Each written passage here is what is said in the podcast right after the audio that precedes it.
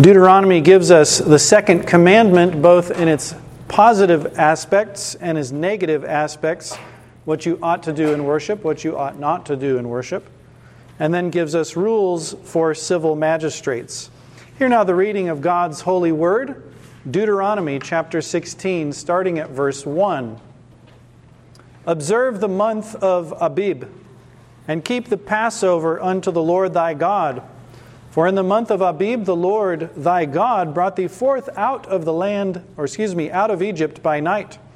Thou shalt therefore sacrifice the Passover unto the Lord thy God of the flock and the herd, in the place which the Lord shall choose to place his name there. Thou shalt eat no leavened bread with it. Seven days shalt thou eat unleavened bread therewith, even the bread of affliction for thou camest forth out of the land of Egypt in haste, that thou mayest remember the day when thou camest forth out of the land of Egypt all the days of thy life. And there shall be no leavened bread seen with thee in all thy coasts seven days. Neither shall there anything of the flesh which thou sacrificest the first day at even remain all night until the morning. Thou mayest not sacrifice the Passover within any of thy gates, which the Lord thy God giveth thee, but at the place which the Lord thy God shall choose to place his name in. There thou shalt sacrifice the Passover at even, at the going down of the sun, at the season that thou camest forth out of Egypt. And thou shalt roast and eat it in the place which the Lord thy God shall choose and thou shalt turn in the morning and go unto thy tents. Six days thou shalt eat unleavened bread, and on the seventh day shall be a solemn assembly to the Lord thy God. Thou shalt do no work therein. Seven weeks shalt thou number unto thee. Begin to number the seven weeks from such time as thou beginnest to put the sickle to the corn. And thou shalt keep the feast of weeks unto the Lord thy God with a tribute of a freewill offering of thine hand, which thou shalt give unto the Lord thy God, according as the Lord thy God hath blessed thee. And thou shalt rejoice before the Lord thy God, thou and thy son, and thy daughter, and thy manservant, and thy maidservant, and the Levite that is within thy gates, and the stranger, and the fatherless, and the widow that are among you in the place which the Lord thy God hath chosen to place his name there. And thou shalt remember that thou wast a bondman in Egypt, and thou shalt observe to do these statutes. Thou shalt observe the feast of tabernacles seven days, after that thou hast gathered in thy corn and thy wine. And thou shalt rejoice in thy feast, thou and thy son, and thy daughter, and thy manservant, and thy maidservant and the Levite, the stranger, and the fatherless, and the widow that are within thy gates. Seven days shalt thou keep a solemn feast unto the Lord thy God in the place which the Lord shall choose, because the Lord thy God shall bless thee in all thine increase and in all the works of thine hands. Therefore thou shalt surely rejoice. Three times in a year shall all thy males appear before the Lord thy God in the place which he shall choose, in the feast of unleavened bread, and in the feast of weeks, and in the feast of tabernacles. And they shall not appear before the Lord empty. Every man shall give as he is able, according to the blessing of the Lord thy God, which he hath given thee. Judges and officers shalt thou make thee in all thy gates which the Lord thy God giveth thee throughout thy tribes, and they shall judge the people with just judgment. Thou shalt not wrest judgment. Thou shalt not respect persons, neither take a gift. For a gift doth blind the eyes of the wise and pervert the words of the righteous. That which is altogether just shalt thou follow, that thou mayest live and inherit the land which the Lord thy God giveth thee. Thou shalt not plant thee a grove of any trees near unto the altar of the Lord thy God, which thou shalt make thee. neither shalt thou set thee up an any image which the Lord thy God hateth. And thus far, the reading of God's holy word from Deuteronomy chapter 16. Here, verses 1 through 8, we have a repetition of the laws concerning the three yearly feasts, first being the Passover. Verse 2, he says, In the place which the Lord shall choose to place his name there. Now, we've talked about this before. There are certain laws in the Bible that are given to us as we reflect the image of God. These are called moral laws. And God expects all men everywhere at all time to observe these laws. There are some laws that are subject to God's will. He chooses it to be so. And therefore, if He says, go to this place, then you go to that place. If He says, now I want you to go over here, then you change your mind and go to the other place because it's merely an aspect of what God chooses. In the worship of God, we have prayer. God expects all men at all times to call upon his name. We have the hearing of his word. Even Adam or Abraham heard God speaking in oracles, they had to hear the word of God.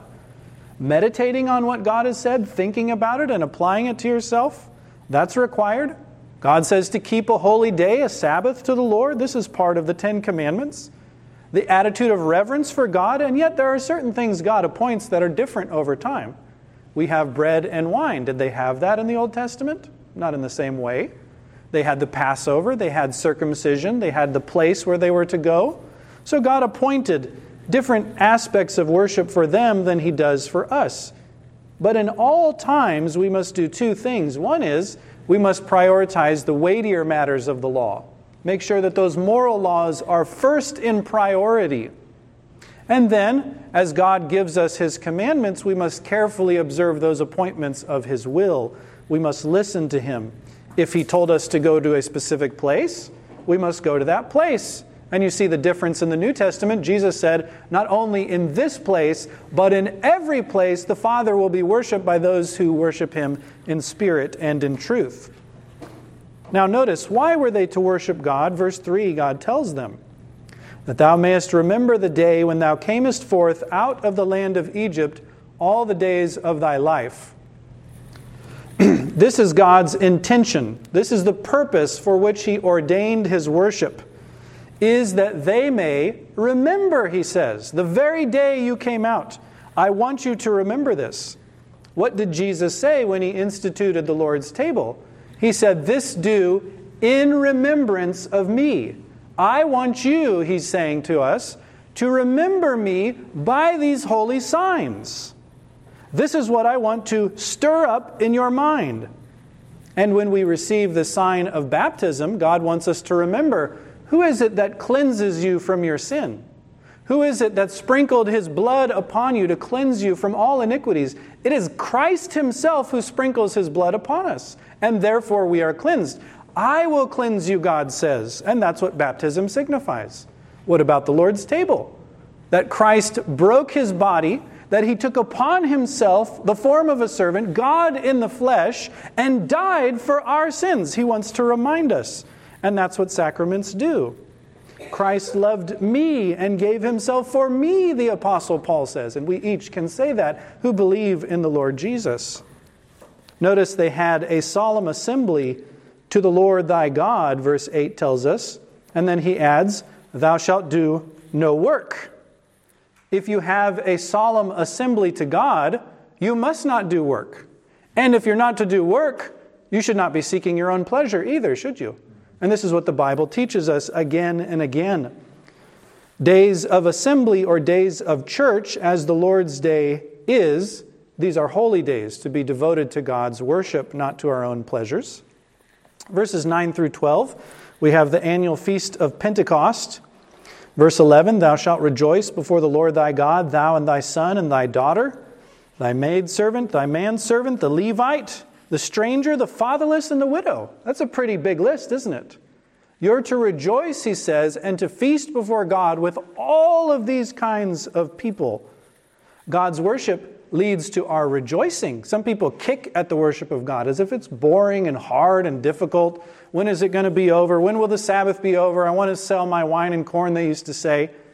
No, God's worship is to be a joyful time, rejoicing in the Lord our God. And not just us, he says, but your entire household. Bring everyone with you. Let us then rejoice in God's worship. Let us draw others in our households and community with us, looking for their spiritual well being as well as our own. Then he says, verse 12, Thou shalt remember that thou wast a bondman in Egypt. That's why you should observe this feast of Pentecost, because I redeemed you from bondage. God's holy religion, then, and the signs of it remind us of our misery, don't they? We used to live alienated from the life of God through the ignorance that is in us, through the hardening of our hearts. But what did God do? He rescued us, He saved us, He called us with a holy calling, and therefore we remember that in the signs and seals of His testament. Then we have the annual Feast of Tabernacles, verses 13 through 15. At the time of their harvest, they're to rejoice, he says in verse 14, in their feast. Again, God's salvation leading to rejoicing. As they remember, when we were in the wilderness, we had tabernacles, not fixed dwellings. We dwelt in tents, so they would remind themselves every year that they had dwelt in tents. Then note verses 16 and 17, the general law concerning the people's attendance on these feasts. Now, if you were a man who had to go several days on foot or on a donkey or a camel, and you were to go all the males together down into one place, what would you think about for all the people you left behind? All the animals you left behind? What would be your concern? What would be this? Marauders, thieves, aliens would come in and destroy. Even from your own nation, there might be thieves who would go out who won't go to worship anyways, so they'll be out seeking their own pleasure.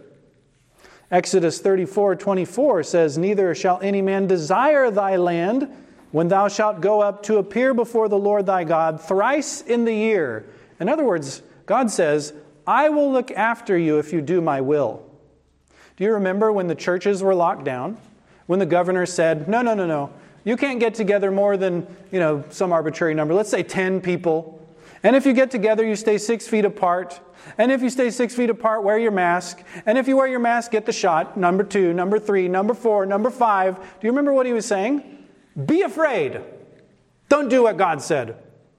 What does God say? Do what I say and don't be afraid. Fear not, he says. Trust in me. Go down when I call you men to Jerusalem or wherever the place God would appoint. And God says, I will look after your little ones, I will look after your women. God is to be trusted. We are to do his will and trust him with the results. As Stonewall Jackson said, do your duty and leave the results to God. That is not our province.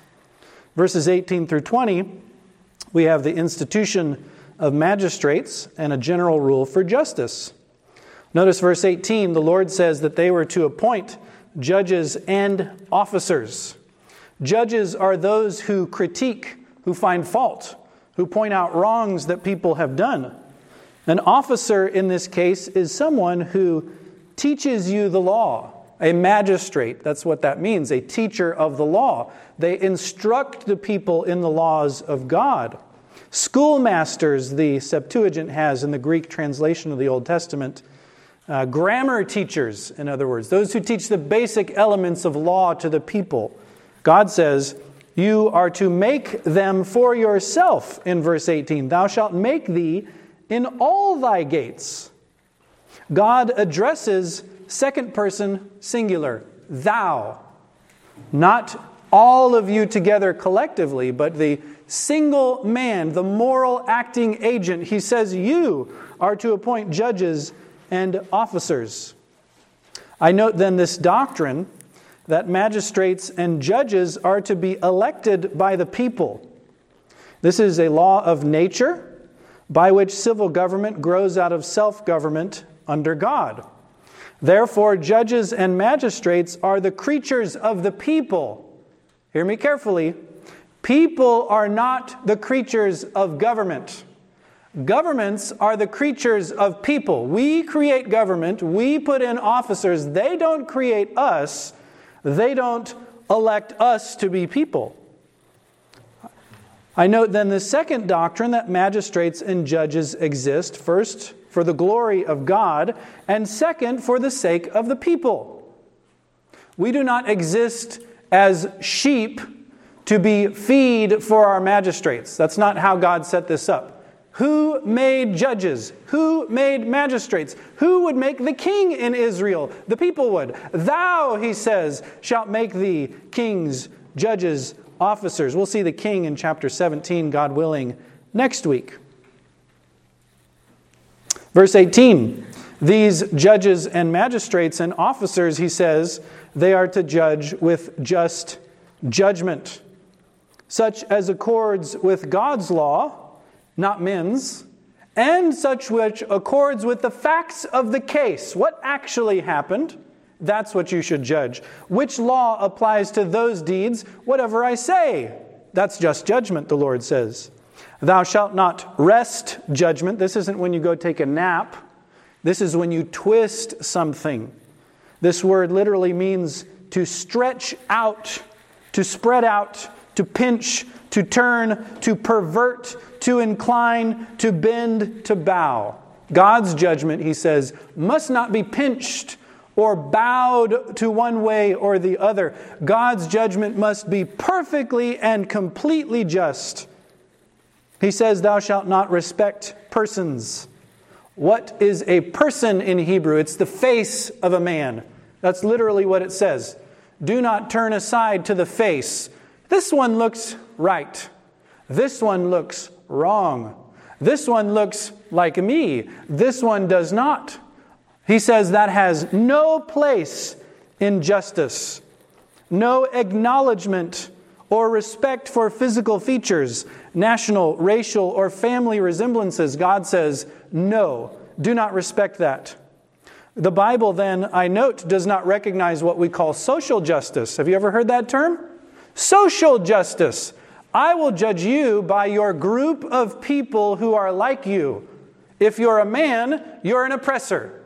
If you're white, you're an oppressor. If you're black, you're downtrodden. If you're this, then you're that. Whatever it is, God says, You shall not respect persons. You shall not consider those physical attributes and say, Well, I'll judge that person as innocent because, after all, she is female. Therefore, she must be oppressed by the male. And I'll assume that all the problems in the marriage are to be pinned upon whom? The man, of course, the oppressor. Duh. That's called social justice. God does not recognize it. In fact, in context, what is social justice? A perversion of the law, a twisting, a wresting, a pinching, a turning on the rack and stretching out of God's law so that man can be a judge rather than obedient to God. God says, no twisting, this judgment of social justice makes man basically his genetics, his body. What does he look like? What is the color of his skin? How tall is he? What is his natural, natural uh, attribute in his body? And I'll judge him by that. What does God say man basically is? Knowledge, righteousness, holiness. That's basically what man is. He is a thinking creature with a will and affections and a body. Okay, but is he first and foremost his body? No. That's what animals are. First and foremost, a brute is his body. A man is his mind, his thoughts, the way he reflects who God is, the image of God. Let us beware then of such genetic or racial criteria for judgments, whether on the left wing of politics or the right wing of politics. God says no racial justice. Notice then, God says concerning judges that they're not to receive gifts. Well, they can't have birthdays? Is that what it's saying? No. These are gifts by which you pay money so that the judge will favor your cause. Our legal system today is filled with gifts. If you have enough money and can hire the right attorney, it doesn't matter if you stabbed the woman and everybody knows it, you'll get off because you're your arguments will be so great. You can buy a good judgment by buying the right sort of attorney. A gift doth blind the eyes of the foolish. Is that what it says? The wise, not the foolish. The wise who sit to judge, they can be blind too. The words or sentences of the righteous can be twisted and turned aside by a gift. Yes, that is true. God says, even the best among you are liable to temptation. There's no sinless man who walks upon the earth. That was a couple thousand years ago, our Lord Jesus Christ. And what did they do to him? Did they judge him justly? No, they condemned him without a cause, with false witnesses. Total depravity, we talk about. Man is completely and totally crooked in all of his faculties. Doesn't mean he's as bad as he could be. God is still merciful and makes us not go down to the pit of destruction during this life. But it does mean this even the best of men can be perverted by gifts. It can blind the eyes even of the wise, even of the righteous. The sentence will be turned aside. Let us then not trust in princes, nor rely upon the Son of Man. When his breath departs, he returns to the earth. Psalm 146 tells us don't trust in princes. Don't trust in judges. Don't trust in presidents. Trust in God. That which is altogether just, God says, thou shalt follow. Just, just, he says, shalt thou strenuously chase after. That's the idea. Run your hardest to catch up with justice, he's saying. Work hard, you judges, to be just in all things. Because if there is no justice, there is no society. If there is no justice, there is nothing but dogs and evil workers who will rule over us. Therefore, he says, that which is altogether just. Why? What's his purpose? What is God's intention? To restrict our freedom? No, he says this that thou mayest live and inherit the land. What happens with injustice is you die and are dispossessed from your land. When injustice reigns, no one is safe. Everyone is in chaos and disorder. And so God has a purpose. I want you to have peace. I want you to have life. I want you to enjoy your goods and your good name and your marriage and your authority. I want you to, but here's the deal you have to do what I say. That's what God says. That which is altogether just, just, only what is just, always what is just, and you will prosper. Do you see why our society is lacking in prosperity? Do you see why people do not feel safe when they go out at night? Why people feel like they have to lock their doors and have locks on their cars and all sorts of passwords for their computers and their phones? Why? because men aren't punished. There's no justice. And so the hearts of the sons of men is fully set in them to do evil, Solomon says. Pray then and work for a fullness of justice.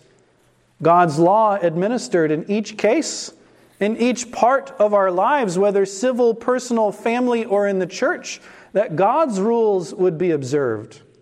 And that those who sit to judge would properly search out the cases, know the facts of the case, and know the law that applies to those facts and apply them with diligence and speed. Then, verses 21 and 22, we have a warning against the groves and images. This is the negative part of the second commandment. The positive part is worship me as I say. The negative part is don't worship me if I don't tell you to do this. He says in verse 22 they, they ought not to make an image which the Lord thy God hateth. Why is it that God hates images? What is it about them that offends him so much? Well, it is this man ought to worship God. An image is made by man and is therefore the creature of man. And when you worship your own creation, you're actually worshiping yourself and you're worshiping in a downward direction when God says, Lift your eyes to the heavens and praise the Lord your God. And an image says, No, no, no, no. Lift your eyes or drop your eyes down to the filth and the mire of your creation. This is why God hates images. This is why the New Testament does not make image worship okay. Now I can make an image of Jesus. I can make an image of the Holy Spirit. I can make an image of the saints and I can bow and burn incense to it. No, you can't. God hates images because they are competition. They must be destroyed. And thus far, the explanation of Deuteronomy chapter 16.